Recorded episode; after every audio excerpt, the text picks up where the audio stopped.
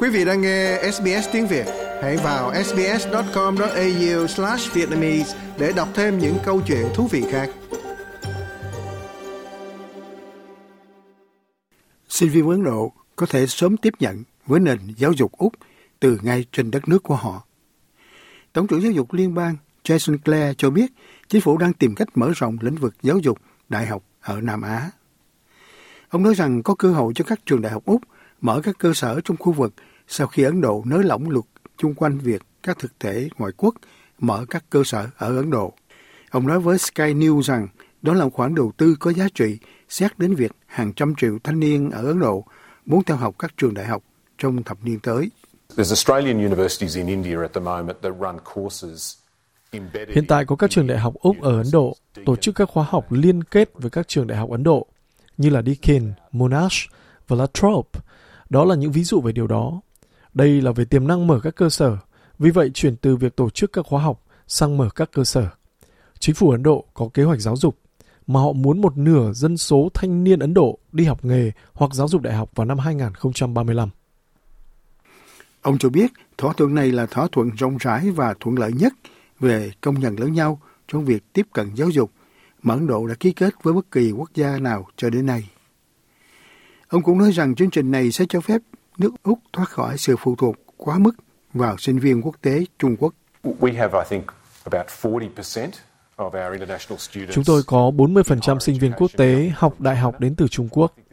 Tôi nghĩ rằng có một cơ hội tuyệt vời để giáo dục nhiều sinh viên Ấn Độ hơn, cũng như sinh viên từ Indonesia và Việt Nam nữa. Vì vậy đó là một phần quan trọng. Được biết có 11 phó hiệu trưởng từ các trường đại học Úc sẽ sắp tùng ông Clare trong chuyến đi Ấn Độ vào tuần tới để chính thức ký được gọi là cơ chế công nhận trình độ của Úc và Ấn Độ. Thỏa thuận sẽ cho phép công nhận bằng cấp quốc tế cao hơn cho sinh viên từ cả hai quốc gia. Đối với nhiều thanh niên Ấn Độ, những người có thể không đủ khả năng chi trả cho cho chi phí sinh hoạt cao ở Úc, điều này sẽ làm cho nền giáo dục Úc trở nên tiếp cận, dễ tiếp cận hơn nhiều. Còn cô Yeganet Sontanpur là Chủ tịch Hội đồng Sinh viên Quốc tế Úc Châu.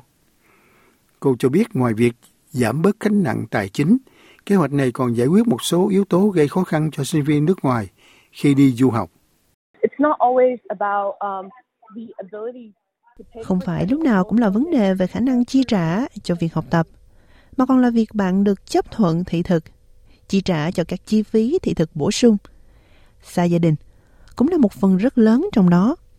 Nhiều sinh viên có thể không có điều kiện, có nghĩa là phải xa gia đình. Dù là cha mẹ già họ cần chăm sóc, hay nếu muốn học lên cao học và có con cái, họ không thể mang cả bản thân và gia đình đến đây. Họ vẫn có thể tiếp cận nền giáo dục đó.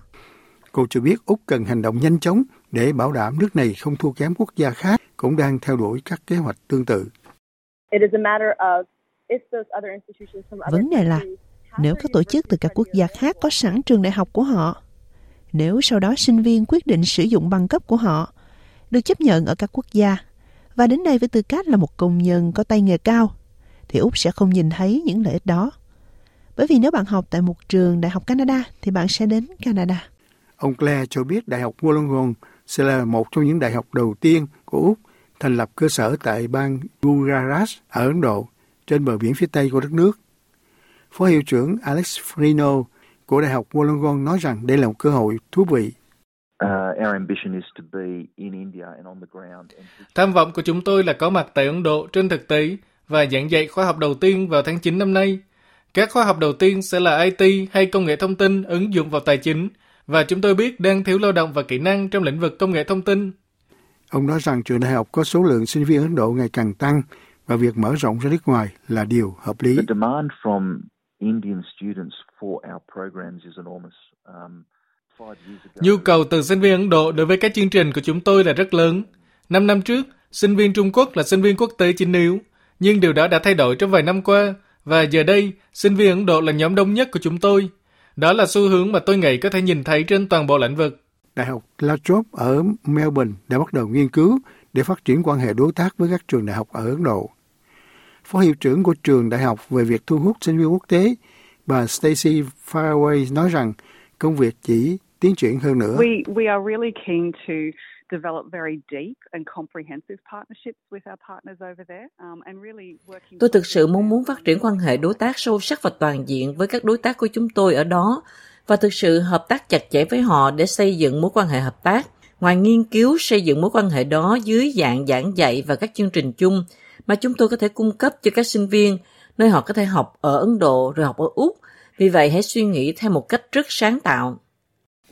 Tiến sĩ Faraway cho biết thỏa thuận này cũng giúp chính phủ Ấn Độ thực hiện mục tiêu có 50% thanh niên có trình độ sau đại học vào năm 2025. Um, but also, you know, really assisting and supporting India in their ambition to upskill and train um, Thế nhưng cũng cần sự giúp đỡ hỗ trợ Ấn Độ trong tham vọng nâng cao kỹ năng và đào tạo số lượng lớn sinh viên từ nước này để tiếp nhận nền giáo dục đẳng cấp thế giới trên toàn bộ các lĩnh vực và kỹ năng mà họ có nhu cầu cao. Thỏa thuận được đưa ra khi Anthony Albanese chuẩn bị thực hiện chuyến viếng thăm đầu tiên với tư cách là thủ tướng tới Ấn Độ vào tháng tới. Trước đó, Tổng trưởng Clare cho biết số sinh viên nhập học từ Ấn Độ đến Úc học tập tăng 160% so với năm trước. Còn sau đó so với mức tăng 38% ở tất cả sinh viên quốc tế bắt đầu theo học tại Úc trong năm tới. Like, share, comment. Hãy đồng hành cùng SBS tiếng Việt trên Facebook.